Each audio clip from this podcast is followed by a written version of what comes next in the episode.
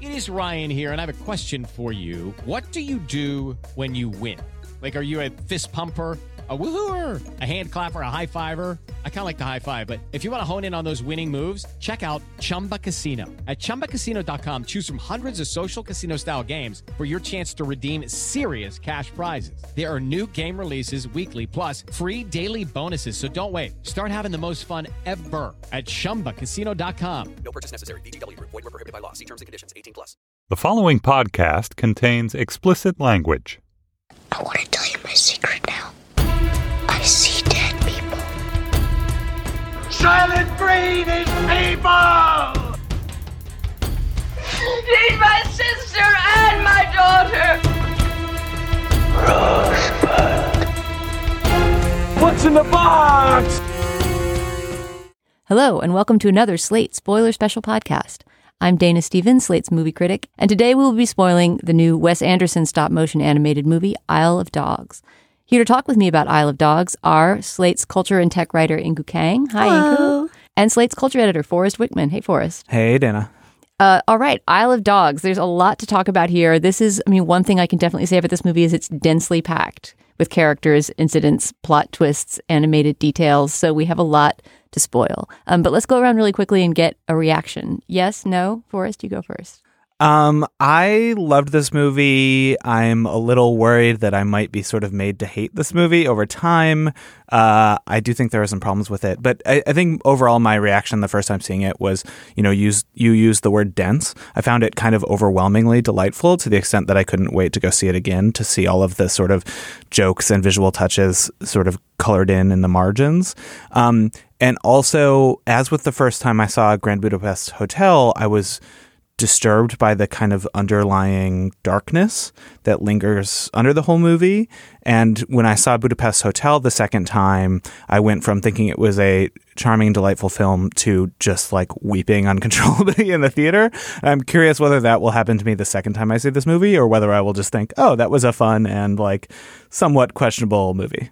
And so, but so you would say the second time with Grand Budapest, you deepened your appreciation. It continued to be admiration. Yeah, I mean, the first time I saw Budapest Hotel, it was like, wow, this movie is so dense and feels kind of rushed, and there's like, you know, a- nesting doll structure of of like four different narrators, and it's just like, why is it like this? And then the second time you see it, or the second time I saw it, I came to understand it that it was that way because all of the characters were so deeply sad that they were just like rushing um, past the dark parts that they couldn't it was like too painful for them to talk about and that became more clear the second time and so there are all these dark parts in this movie and i don't know whether it's working with a similar structure or not Yeah. Oh, yeah. I have a lot to say about that. But first, I want to know, Inkoo, what was your basic reaction walking out? I had two. The first was yuck. The second was yawn. So um, I would say I liked it slightly less than Forrest did. um, there was a lot of chatter on Twitter when like the poster came out for this movie and then when the trailer came out for this movie about how it might be racially problematic because Wes Anderson already has a very long history of treating characters of color in less than ideal ways. And I am not at all a fan of Wes Anderson. I find his stories in- amazingly unresonant. And I was already dreading my own dislike of Wes Anderson. And I was also just tired of like having to go through this like stupid discussion about like representation one more time with like a director who already has like a history of this. And I really tried to like sort of like stay out of it and try to experience it as a pure thing. And the movie to me, especially the plot, uh, was so dull that like all I could really focus on was like my own annoyance at everything I was seeing on screen.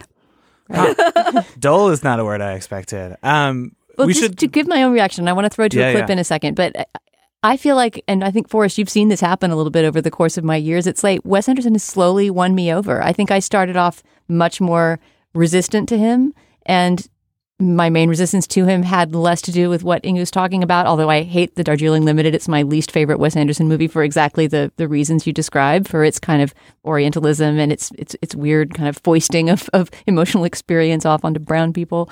Um, but what he's done in his last few movies, I feel like from Fantastic Mr. Fox to Grand Budapest Hotel to Moonrise Kingdom to some extent, he is starting to go deeper. And the thing that I always used to hold against him was that as accomplished he is as, as a visual and auditory filmmaker and a creator of sensations and experiences, that he wasn't growing as a human being, that he wasn't kind of reaching deeper into history or into kind of larger moral questions. And I think that he is trying to do that now and often succeeding at it.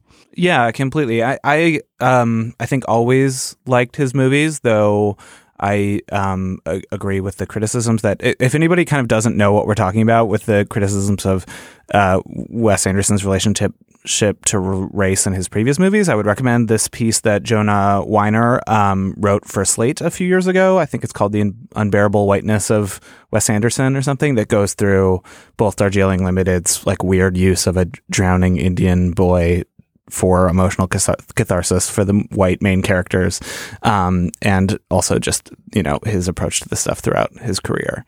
Um, but yeah, I mean Budapest Hotel, like a, a lot for a long time, the criticism of Wes Anderson was, you know, he should make a movie about war. Like, what would that be like? And then he did it, and it's the kind of thing that on paper does not sound like it should work. Like it is a Wes Anderson movie that looks like a dollhouse, and it's about a hotel and it is also like totally about World War II and Nazis and the Holocaust. And I feel like if that were on the poster, everyone would have said, "Oh man, this is going to be terrible." But instead, he kind of snuck it in.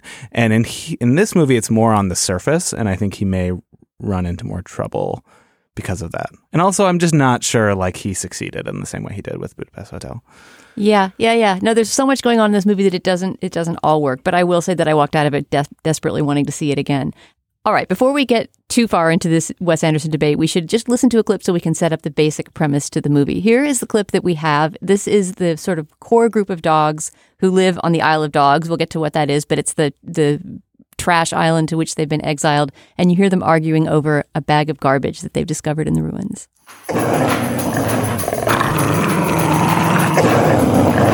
Wait a second. Before we attack each other and tear ourselves to shreds like a pack of maniacs, let's just open the sack first and see what's actually in it. It might not even be worth the trouble. I don't know. What do you think? I'm uh, not sure. Uh, maybe. Hi. A rancid apple core, two worm-eaten banana peels, a moldy rice cake, a dried-up pickle, tin of sardine bones, a pile of broken eggshells, an old smushed-up rotten gizzard with maggots all over it. Okay, it's worth it.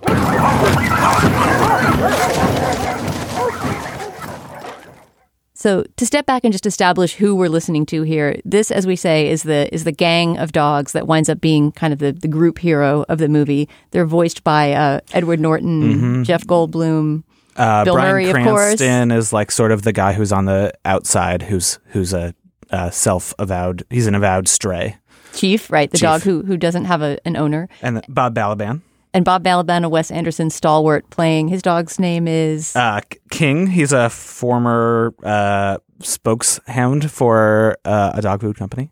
Right. They each each dog is given a quick backstory. So let's establish how these dogs ended up on this island and what kind of a universe we're living in, which is a kind of unusual universe for Wes Anderson to establish in one of his movies. Yeah, I mean, there's a ton of world building in this movie. It starts with a, a prologue um, it, it, it's is it all s- still images? I think it's maybe all in the style of of sort of uh, woodblock style prints. There's so there's like at least three different kinds of animation in this movie. There's the stop motion animation, which takes up most of the movie. There's drawn animation, which we see on the TVs, and then there are occasional. Uh, maybe they're not animated, but uh, like woodblock style prints of of the kind you often see in, in Japanese art. And so we get this prologue where it's narrated to us that there was like once a great war between basically humans and dogs, um, and I don't. I guess what what what what was the point of that? I mean, the, the beginning moves really quickly, but it kind of walks you through this alternate Japanese history. It's set 20 years in the future in the fictional city of Megasaki. And I think the history that it imagines that there was a cat versus dog war because I remember one really great sort of woodblock print of cats and dogs in samurai costume fighting each other. And in general, there's this kind of jokey idea that like humans have chosen cats rather than dogs as their key animal. Although interestingly, there's no cat characters at all. You bear, you see a lot of representations of cats, but hardly any actual cats. Right. It basically comes to represent the the two dominant political parties. So there's the party of sort of cat lovers and dog haters, which are uh, which is led by um, Mayor Kobayashi, uh, who is voiced by um, one of the uh, screenwriters of the movie, whose name is Kunichi Nomura. Right. Um, so he wrote the movie along with Wes Anderson and Roman Coppola and Jason Schwartzman. Anyway, he plays this mayor character who becomes kind of the dystopian big brother, big brother figure of this world when he wins an election, um, vowing to expel all of the dogs because they have what are what are the names of the many dog diseases? Snout fever.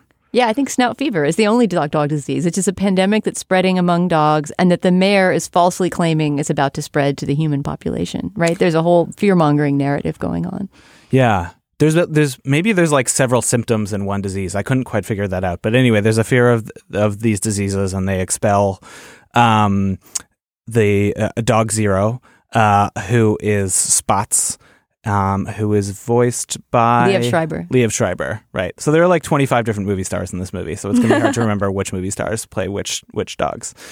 Um, and then uh, we meet a boy named Atari, uh, whose name I think we should talk about, uh, who is voiced by a newcomer named Koyu Rankin, who wants to go find this dog um, on the Isle of Dogs, where all the dogs Well, have been exiled. An important detail about Atari is that he's the he's the adopted son of the evil mayor Kobayashi. So he was orphaned in a bullet train accident. This is all established at lightning speed in that in that prologue.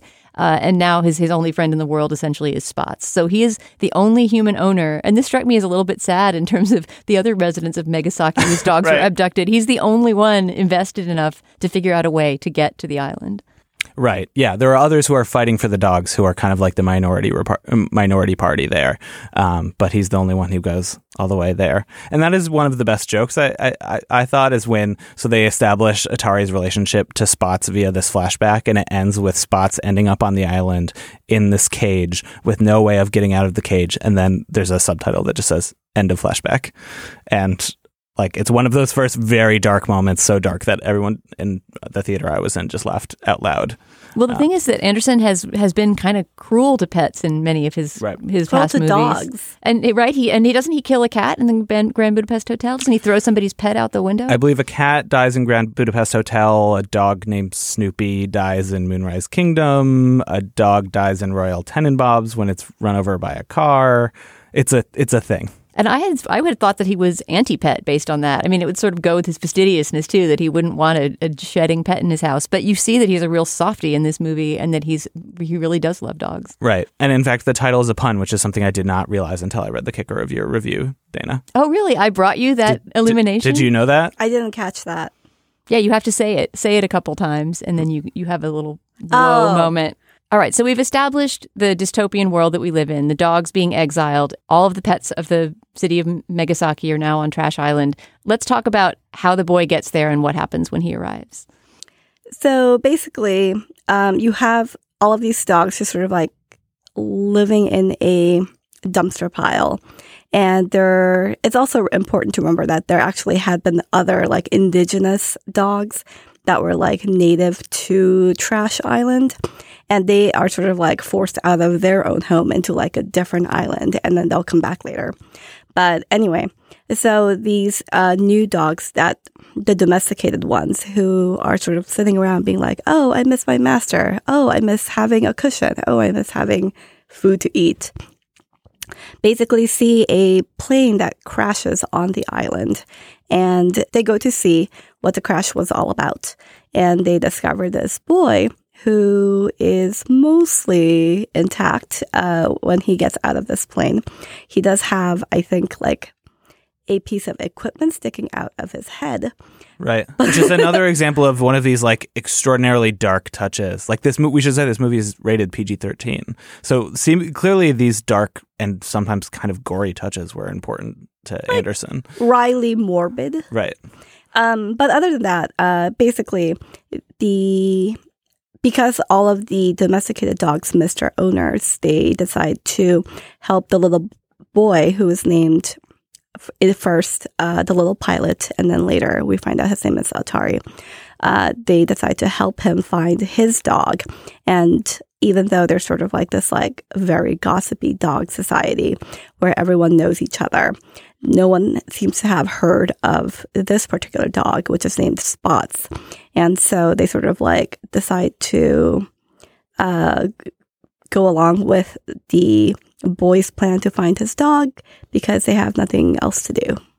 Let's talk about the way language is handled because that becomes important, especially when the boy lands on the island. Um, from the beginning, you see, and I think you're even told in the in the setup that we're only going to understand the dog's language in English, right? So that the dog's all voiced by American actors. It says everyone is going to speak in their native tongue or something Right. along those lines. But essentially, we have access to the dog's language directly, whereas pretty much all the Japanese spoken in the movie goes untranslated unless there's an on site translator. Occasionally, there is an official translator for the government who's voiced by Frances McDormand, who you hear doing translation. And then later, when we get to Greta Gerwig's character, this American student in, in Megasaki, she does some on site translation. But there's lots and lots of Japanese flying around that is never translated at all. There's also a little bit of little bits of subtitling, like here and there.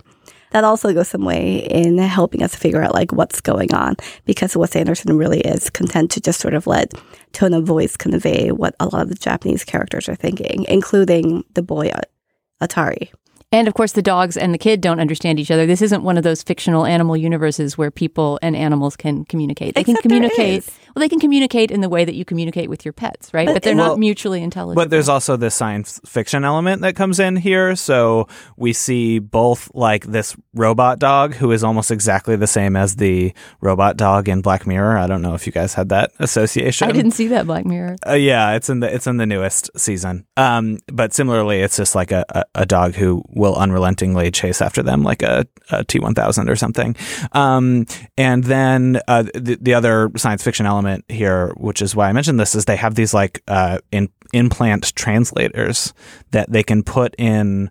What it goes in both the dog's brain and into so like Atari wears one on his head and Spots wears one on his head, and then they can talk to each other in the same it's it's translated for both of them I forgot about that detail because there's so much going on. But in general, what did you guys think of that choice to to have the dogs be intelligible and not the characters speaking in Japanese? I mean, for example, is that part of what bothered you about the movie's That racial is- animus? Because to me, it seemed to me the technique was trying at least to give the the sort of foreignness, right? The the otherness of Japan its own chance to exist. In other words, it was seemed like some sort of nod at the incompleteness of translation. I mean, sure, if you sort of like see the movie like just only purely as its own thing, as existing in a vacuum, it's a very interesting exercise.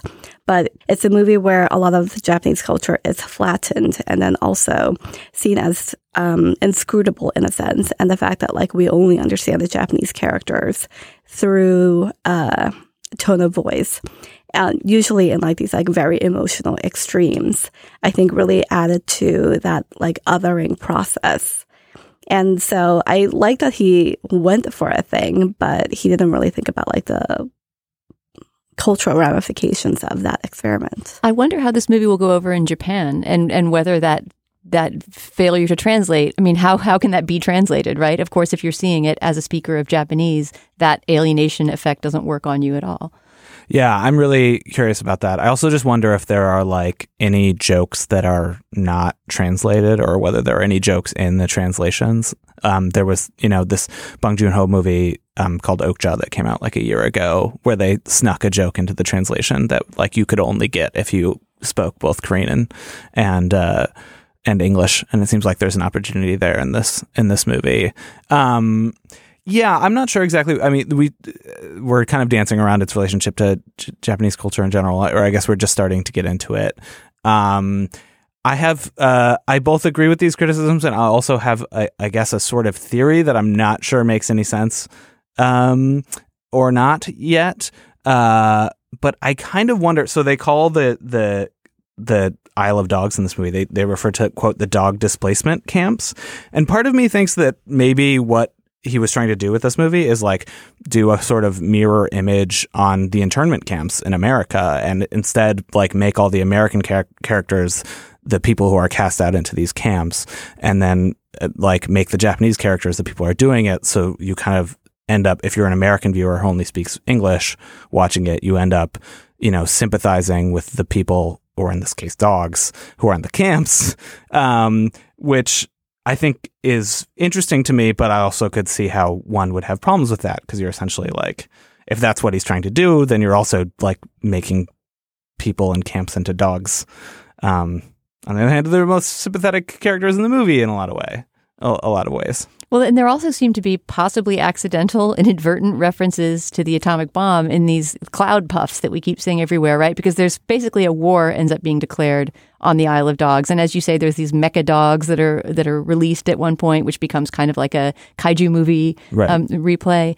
But the way that clouds of smoke, which occur a lot in this movie, um, sometimes because a bomb is being dropped, and sometimes because dogs get in a scuffle, like the one we heard in that in that sound clip, and they're sort of engulfed in this cloud. The clouds are rendered in cotton in this wonderful three dimensional way.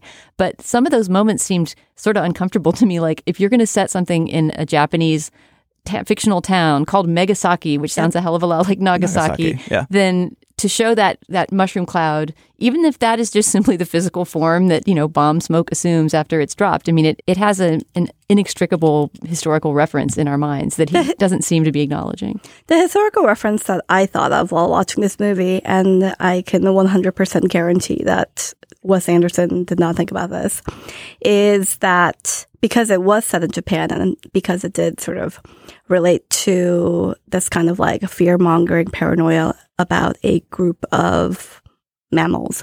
I actually thought of like the Korean population in Japan, which faces a great deal of discrimination. And even though they were brought over uh, during World War II and before that as laborers, are to this day still not given like equal citizenship status. And so I I don't know. Like, I think that like one of the things that I like about the movie is that you have this like very general like archetype of like conflict. And so you could apply that in so many different directions. But I think the other thing, but I think at the same time, it, that looseness or like that storybookness sort of like annoyed me because it did seem to me again like he didn't have anything to say. The villains are so villainous and like the dogs are who you're going to root for. And so there was a sort of like lack of complexity to it that didn't work for me. I mean, the villains are villainous in the sense that the, the mayor is a horrible character, right? But there isn't there isn't an imputation of his evil to the entire population of Megasaki. I do wish that we knew a little bit more about that town and what the population was like, how they all felt about their dogs being abducted, what they were doing about it. Um, and you do pretty much only get to see sort of two teams of people on Megasaki. The bad guy and his minions, right? The Mayor Kobayashi. And then this other party, the scientific party that's working on a serum, a vaccine to, uh, to cure the dog fever and get the dogs back. But they are sort of like portrayed as this like very, they're divided into like camps, but they're mostly like unvariegated. They're just sort of like this like angry, very brainwashable mass, which again, I don't think is a great depiction of like an othered category of people. Right, right. I mean, I think there are like dog lovers who are sort of in the minority party, but they're sort of oppressed and afraid to speak out. And then this becomes a a, a, a problem when the person who ultimately leads the sort of uprising to save the dogs is uh, the white person. Is the oh yeah, here's how here's where we get student? to the here's where we get to the stuff that really bothered me as well. So this is the Greta Gerwig voiced character Right. named Tracy, who's an American exchange student. She seems to be middle school aged. She's living in Megasaki, and she takes it upon herself to report this whole thing out for her school paper, basically to uncover the mayor's corruption and the fact that snout fever is in fact not a danger to the human population, and that's just a, a fake rumor. Not just that, but that snout fever is curable and the mayor is suppressing that information. Right, exactly. That there's that there's this team of, of, of scientists, w- one of which is voiced by Yoko Ono in a great little scene And that also I is named Yoko Ono. Right. Right. well, so th- that's maybe this is a place to quickly talk about the names because we've kind of mentioned it a couple times. So Atari, uh, I, I mean, Inkoo, I know you w- wanted to talk about this, so me- maybe you should take this. So I was really bothered by the fact that the main, uh, the Japanese character that we get to know the most is named Atari, because I have never heard of any Japanese Right. person ever being named Atari. I looked this up after the movie. In the game Go, there is a particular move that a player can do that is called like an Atari, and essentially.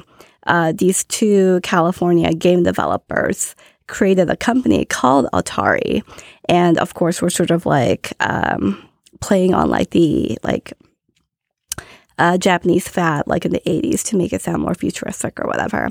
And so it's not a name, it's just like a Japanese name that Americans know. And for me, the biggest problem with this movie was that it wasn't really about Japanese culture. To me, this movie was about like having audiences pat themselves on the back for recognizing American stereotypes about Japan. And so you just get like this litany of like very stereotypical Japanese things like bento boxes or sumo wrestlers, none of which are remotely necessary to the plot. It's also the fact that there is no reason why the story takes place. There's no reason why the story should take place in Japan at all, except that Wes Anderson wanted to put all of these like cloying Japanese things in it. But it like Well, the- I, I kind of feel like just to briefly interrupt. I kind of feel like I'm still figuring out like. I mean, do we know? Has he said that's why he set the movie in Japan? I feel like I'm still trying. kind he of wants to put cloying things in figure it. I don't think he's right. out I guess I'm. I'm still trying to figure out why he set the movie in Japan. There are all these you know references to um, World War II and atrocities and, and and such, which make me think that there he is probably up to something more than than just um, wanting to kind of reference the culture. I, he has, I know he has said that like he loves um, Kurosawa movies, and that and that was part of it. And there are references to, you know, like um, the mayor is named Kobayashi, which is the name of like a filmmaker who was a contemporary of um, Kurosawa's, which strikes me as not a coincidence. The whole Um, story could be a Kurosawa story. I mean, just the story of the dogs as this kind of band of brothers. You know, there, there's a Seven Samurai element to the to the actual narrative, Yeah. the quest narrative. Yeah, but quest narratives are also literally everywhere else. I mean, I don't know. I'm But well, okay, let's Go let's ahead. for an, for an example, let's take Star Wars, which is a straight up lift from Kurosawa from several different Kurosawa adventure movies. Right, the whole series of Star Wars would not exist if George Lucas wasn't in love with Japanese cinema. I mean, do, is there something intrinsically wrong with the filmmaker of one culture who loves the cinema of another culture? Using and taking up images and tropes from that cinema in some way? I mean, of course there isn't. I think the point is just that, like, it to me, it felt like a sea of stereotypes, whereas the story to me did not feel grounded in anything in Japanese culture. Like, you, I mean, we've sort of been talking about like concentration camps or whatever, but also during World War II, concentration camps were very widespread. And so he could have said this literally anywhere else. And so I just don't understand. Like, I, I like, it's honestly very hard for me to see why uh, it, this would be said in Japan if it weren't just for the fact that like he wanted to put in these little things about like what he knows about Japanese culture. Like, for example, uh, we the mayor is tied to the yakuza. That is a fact that is never brought up, and it plays absolutely no role in the story. But that's like another example of, hey, here's this thing that like, here's this Japanese thing that like Americans have heard of. Let's put in the movie. And so like we'll make like a little like kitschy aesthetic thing about it. Yeah, I mean, I think that the movie weirdly seems to both be doing everything you're saying and also it seems to be really self-conscious about it and trying to make it into a joke. Like we mentioned the Yoko Ono thing. So after we meet all of these characters who have um, these names that are like um, recognizable to uh, Americans from pop culture. Um, we finally meet a character who just introduces herself as Yoko Ono, which uh, you know you may or may not realize that that character is actually voiced by Y- Yoko Ono, and I think that's the joke. Um, and similarly, like I feel like the way it uses haikus, um, there's like two very prominent haikus that basically end each of the two um, sort of wars or battles in the movie, and I think they're kind of both meant to be sincere and funny at the same time. Like it seems like inscrutable on purpose, which also just like adds another layer of that like this thing is very beautiful, but also sort of just like permanently foreign. So the haikus are something like plot development first line, plot development second line, and then the third line will be something like, and then the flowers die in winter or something along those lines. Very vague. And it's a funny joke, but it just adds to that sense of like, I'm looking at this like very beautiful thing from a arm's length and that's where it's going to stay. But isn't that the construction of a classical haiku? The, the, the third line is supposed to be a surprise that breaks the scene that's set in the first two lines. I, How many people going into this movie are going to know that? I mean, you have Well- a PhD in literature. Well, but I mean, would it be better if you made a haiku that wasn't? But I mean, I'm saying like you're saying it's a very specific joke, but if most people don't have the knowledge base to know what that joke is, then I don't know. I mean, then I guess you could argue that he should just not use or invoke haiku in any way. But then I just then I feel like in some point you're coming down against the idea that any exchange of cultural material could be valuable. And I'm really not saying that. I think that it's like cultures just don't have borders, right? Like they're always going to move around. And with the passage of time and with migration, they're going to change into different things. That's just how the world works. The thing that bothers me is that it just doesn't feel to me as a non Japanese person, it just doesn't feel to me like something that is about Japanese culture. It feels more like a sort of like knowing, like self congratulatoriness about American visions of Japan, specifically like ones that are sort of like rooted in a kind of like nostalgia. Yeah, I mean, I think that eh, at one point, another um, thing that I've heard about the origins of this movie is that at some point, Wes Anderson said that at some point he was thinking about making this movie as um, having. this is going to be really confusing, so bear with me. He was thinking about uh, having the movie start with a line that was something like, in the distant future, in the year 2004, with the idea being that it was essentially a movie made a long time ago about uh, what was then the distant future. And I feel like there are elements of this movie that still sort of feel like that, that feel like they came um, maybe from that idea, because it it does feel like a movie that is like very self consciously a white American person's view of Japanese culture. Like it seems to be drawing attention to its own stereotypical or or fetishized or or whatever. But ultimately like certainly not realistic um, uh, view of Japanese culture. And then on the other hand, kind of everything's heightened in the movie in this in this weird sort of peanuts kind of way. Um, peanuts like the cartoons. Um, so it, it is a very s- just strange brew. It's time for today's Lucky Land horoscope with Victoria Cash. Life's gotten mundane, so shake up the daily routine and be adventurous with a trip to Lucky Land. You know what they say your chance to win starts with a spin. So go to luckylandslots.com to play over 100 social casino style games for free for your chance to redeem some serious prizes. Get lucky today at luckylandslots.com. Available to players in the U.S., excluding Washington and Michigan. No purchase necessary. VGW Group, void where prohibited by law. 18 plus terms and conditions apply. I want to get back to the element in the movie that on which I most agree with you, Inkoo, which is the the Greta Gerwig character Tracy. So, in my opinion, she should have been completely axed from this movie. I find this movie really charming, and as I've said, I want to see it again. I I, I think that like Forrest, it may be that those things, these things that are bothering you, start to impinge on me more on second viewing. But from the get go, I wanted that Greta Gerwig character out. I just wanted her out of the movie. She's completely extraneous. And not only is the racial problem really pronounced in the idea that there's this white savior chick who's going to report out the story and, and save everyone, but there's also a lot of sexism in, in the writing of her character in a way that really bothered me. I mean, Wes Anderson has never been a great writer of female characters, but I also don't consider him like a, a toxic um, sexist presence. He just seems to be more interested in sort of guy narratives, um, as many male directors we could mention are. But uh, but the Greta Gerwig character in this movie is really a place where I felt like I almost wouldn't want to take my 12 year old daughter, who I think would love many things about the movie and love the way the dogs are animated and actually be really into a lot of the Japanese culture as well.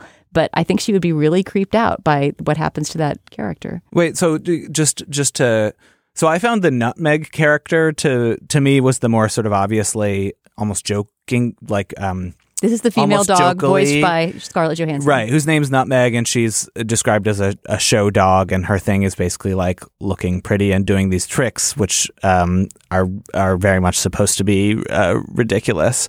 Um, that character, I totally understand. It, it's kind of this weird twist on the femme fatale, where she actually just ends up being a good wife. Um, but what was the problem with the Greta Gerwig character from a gender perspective? I mean, it was that, that she had to have this crush. It was that there was this subplot, right? She has Right. this fever to find out the truth, and she's supposed to be this dogged reporter, dogged, hardy har, who's trying to save the dogs off the island.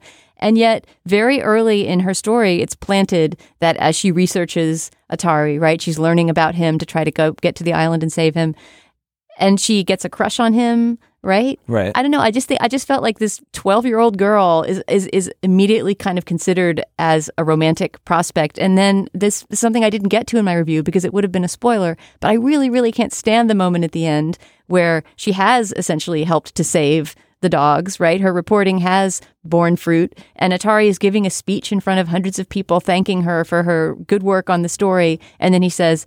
Oh, and she's very attractive, right? I mean, he says something about this dogged and very attractive reporter, and we see her all blushing. And this part of me just was 12 again when I heard that. Like, I just, I experienced that as I would have as a kid watching that movie. Like, oh, great. I guess all that matters is, that she's cute. Even when a female journalist is 12, she still falls in love with her subject. Right. And is, and is, and is recognized at the very moment that she's being publicly recognized as having succeeded in her task. It also has to be acknowledged that she's cute and attractive. And she has to Honestly, blush maybe about that it. is like the most like Asian element in that movie. Just like the injection of like casual misogyny. Mm-hmm. Anyway. yeah, that was that was to me a very very weak point, and was kind of the final straw of me just wanting that character to go away. Yeah, I guess I just took that as like him saying that his uh, admiration for her was also romantic, and so setting them up as a couple. Because previously, her, attraction to him is not set up as physical. She like admires him for being a hero, and kind of vice versa. So in that sense, it seems sort of mutual to me. But I Oh yeah, I she has a crush on him too. He's not be. harassing her or anything. Yeah, it's just yeah. more that that relationship has to be foregrounded at that moment.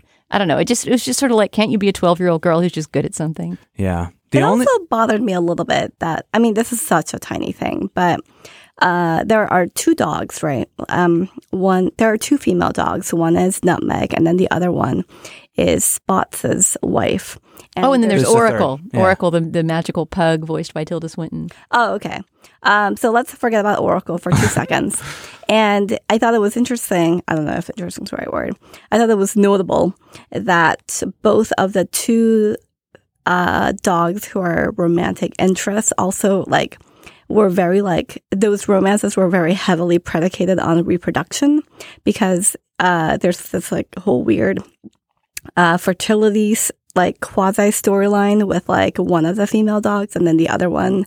She um the dog the loner dog played by Bryan Cranston isn't really sure if his romance with the Scarlett Johansson dog is going to work out and is very much like well do you want children and that seems to be like the weird like uh hinge on which like the romance might move forward or not I guess um, like I think that in the movie they're trying to make it a joke because like of course dogs would just be obsessed with mating, which is the word that they always use for each other. The, the just the the lack of female dogs is is bizarre. I mean, it's it like this movie in your review Dana you point out that the movie is playing on all on all of these sort of tropes of um old war movies like And that Prison Break movies, and prison too. break movies so like the great escape and I, I had a similar association while watching the movie um and and those movies are all male and so if you kind of view it as a weird genre twist then it starts to sort of make yeah, sense I mean, though I actually don't, don't, think- have a problem. I don't have a problem in general. I mean, I don't mind when a Quentin Tarantino movie is all dudes doing stuff, as long as the stuff they do isn't like overtly misogynist. I don't. I don't mind that the main five, whatever the big five dogs in this movie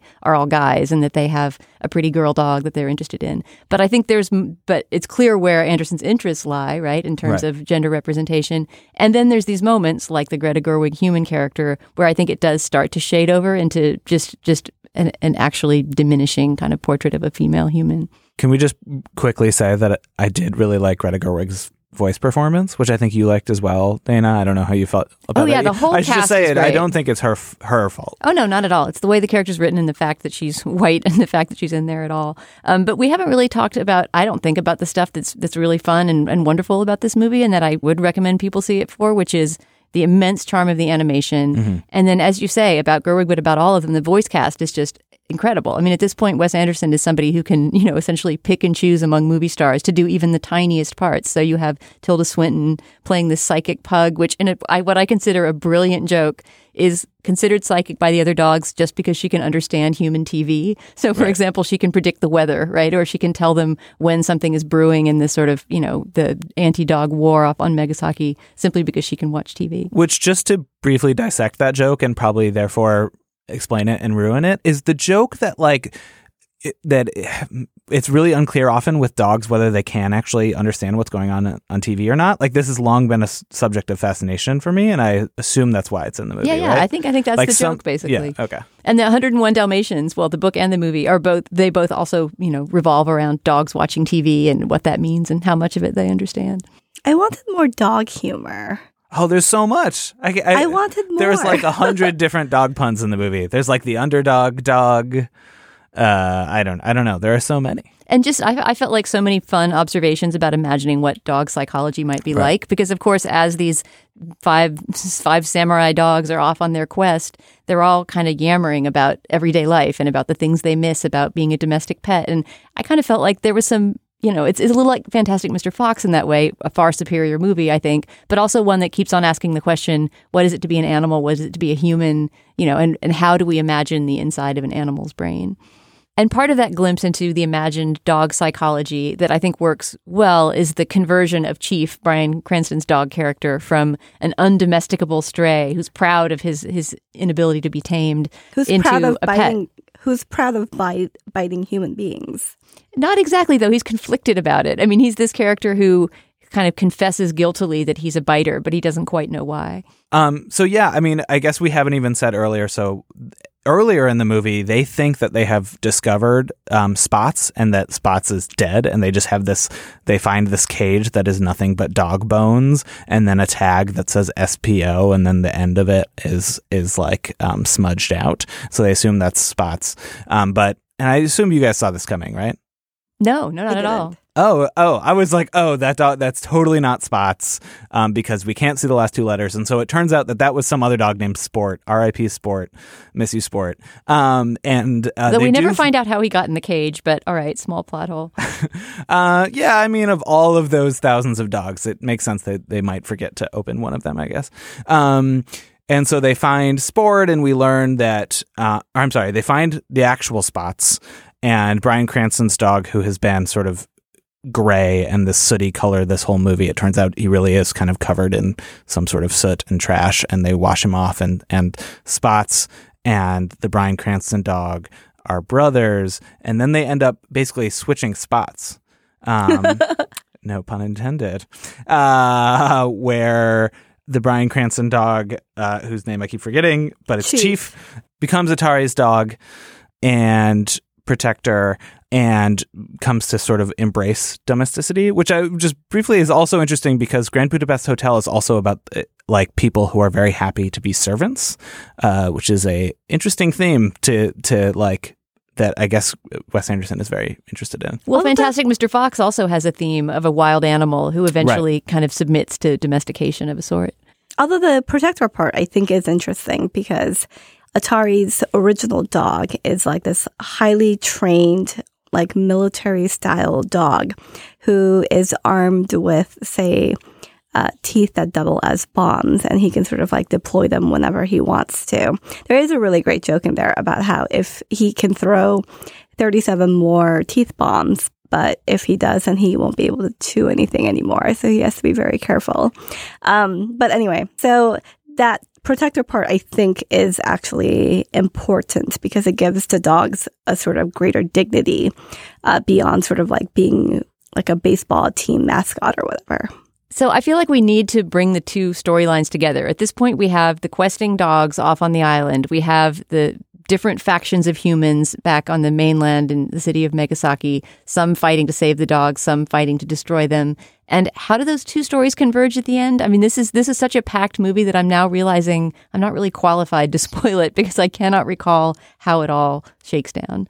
Um, all right, I'll do my best to bring these together. I think there are basically three things that ha- happen simultaneously. Uh, the first is that uh, Greta Gerwig's character Tracy, the uh, foreign exchange student, um, discovers that there is a cure for snout fever and all of these dog ailments um, that has been discovered by a scientist named Watanabe, and he learns this through the Yoko Ono character, who is named Yoko Ono, uh, and she uh, brings this serum uh, to what I believe is an election that is happening to reelect Kobayashi, if that's right. Certainly, it's a big televised event. And so she is able to kind of reveal live on air that this serum works, and um, we see as, you know, a dog is cured.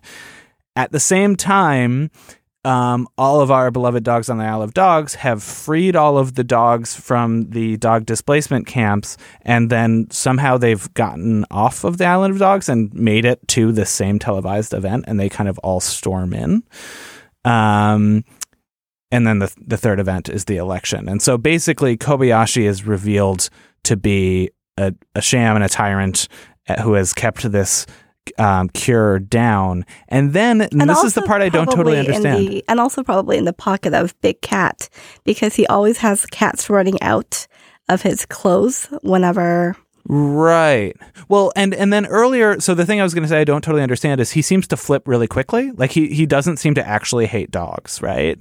Um, and he's like, "You're right," and uh, and I think yeah, are we just supposed to be learning that he's like a stooge? There's also a moment earlier where we see he has a back tattoo, which I recall being a dog or something, which was maybe foreshadowing that he didn't really hate dogs. It was a cat. Was it a cat?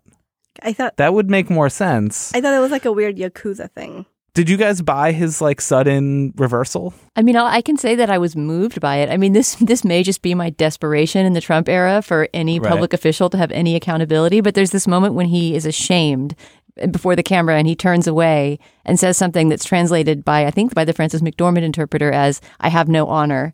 And uh, and it was to me kind of a moving moment. You know, anytime that a villain, it's like the, the Grinch who stole Christmas or Scrooge or something, right? I mean, anytime the villain has some kind of conversion at the end, there's something kind of a, a more morally ample vision there than than there is in your average superhero movie where the villain is just there to be crushed. Right. And may, and maybe the movie is just like really cynical about politicians in general because I do remember there's a funny line at the end where they I guess it must be the narrator who says something like and then the corruption and graft just returned to normal sustainable levels or something. Like it doesn't corruption didn't go away altogether. It just went back to normal, which is like please let corruption in the United States return to normal, very high but nonetheless sustainable levels. Right.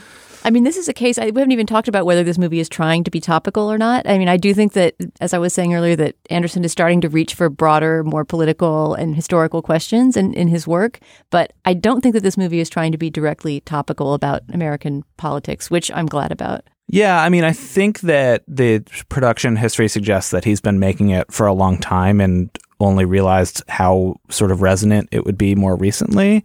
It does seem like regardless of of whether it's about any particular aspects of Japanese or American history, um, you know, such as those Korean camps or or internment camps in the US, I think it's very clearly about like fear of the other and immigration and refugees and about like accepting the other um, into your country and your community, right?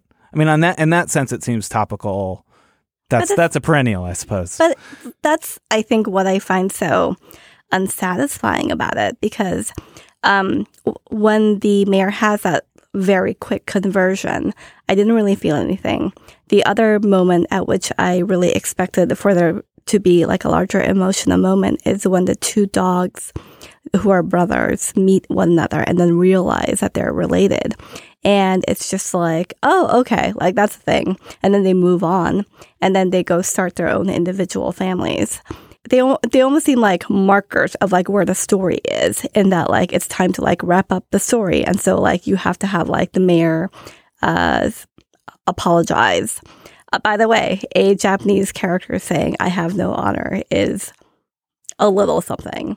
Um, and I think that by the time we got to the end of the movie, I was already so annoyed by like everything that had like come before that I wasn't very invested. But the fact that like all of these reunions and conclusions were handled so superficially sort of just like added to my disappointment with the movie.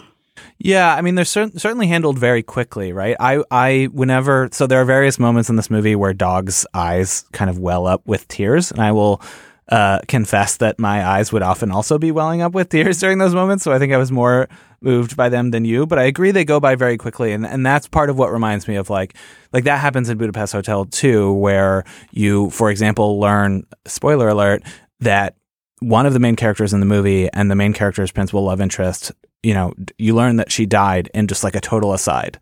Um, that you could almost miss it the first time you see the movie, and and then like it turns out that that's very deliberate because the movie is kind of about this kind of repression of emotion, and so I wonder if watching it again will find kind of greater resonance in those moments that seem to flit by, or or whether they will continue to feel um, kind of all too fleeting, and maybe the movie itself is just sort of uh, repressed or the other storyline that really made no sense to me and that really should have been developed further is any sort of elaboration about Atari's relationship with his adopted uncle and the fact that the movie begins essentially because the uncle like very callously says like oh my nephew you have one mammal in this world that you love and i'm just going to like use all of my political capital to get rid of that dog and then when that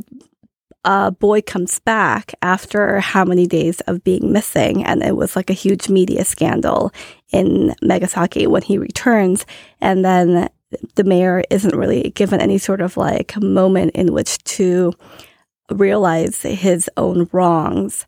Um, I don't know. It, it just like felt like this like giant emotional uh, black hole in the m- middle of the movie because to me, that's partly what the movie should have been about. And I think the illusion of that storyline sort of suggests like a Wes Anderson like not really thinking like the emotional aspects of this movie through.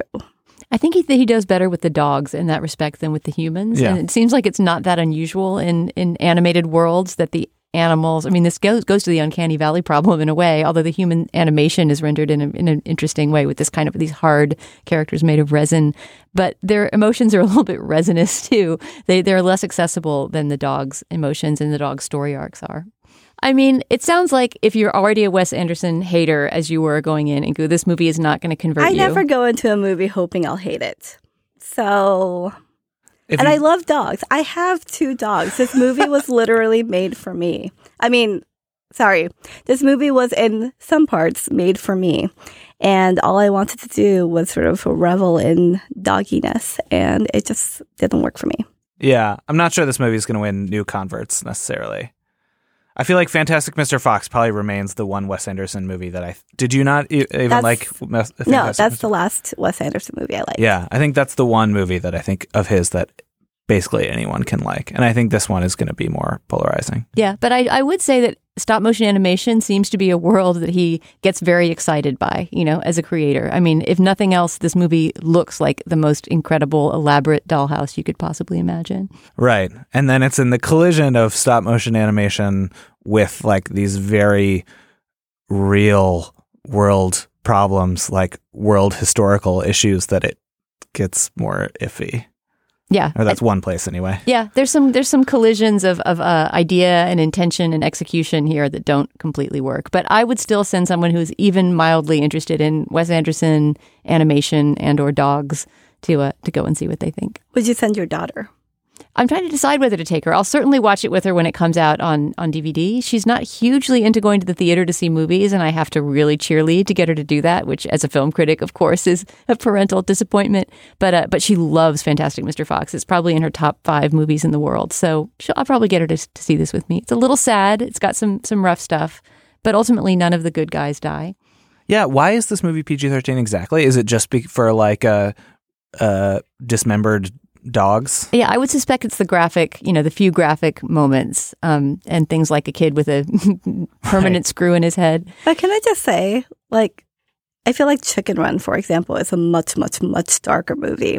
So I don't feel like we need to like oversell the darkness of this movie. Well, but I think that so I actually thought of Chicken Run too because Chicken Run literally is well, it is almost exactly a remake of The Great Escape. Um, I think they may even use the song. It, it's pretty clearly The Great Escape, uh, and it is taking. Uh, you know, which is a movie that takes place during World War II, and it takes, uh, in that sense, like a, a real historical atrocity and makes it into cutesy animal fun, uh, animated in stop motion. And yet, like, it doesn't bother anybody with Chicken Run because it doesn't really, like, there are no glimpses of, uh, you know, disturbing, um, dismemberments or they don't ever say like uh, in the words internment camps or anything like that in in Chicken Run so it gets away with it and I think Wes Anderson is like very deliberately bringing that stuff in and making it so you kind of have to think about that stuff and you can't just be like oh haha it's like Great Escape but with dogs Yeah. And I guess the question is whether you consider that that mix of tones to be something that's queasy and creepy or something that's kind of groundbreaking and innovative.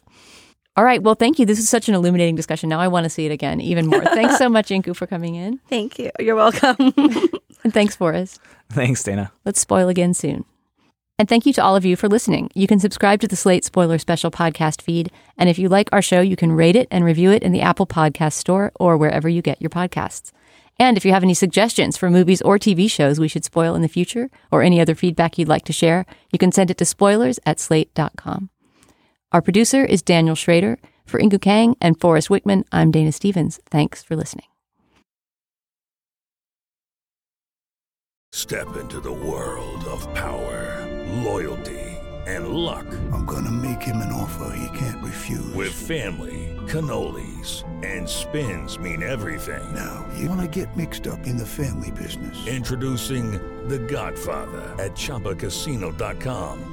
Test your luck in the shadowy world of The Godfather slot. Someday, I will call upon you to do a service for me. Play The Godfather now at ChumbaCasino.com. Welcome to the family. No purchase necessary. VGW Group. Void where prohibited by law. 18 plus. Terms and conditions apply.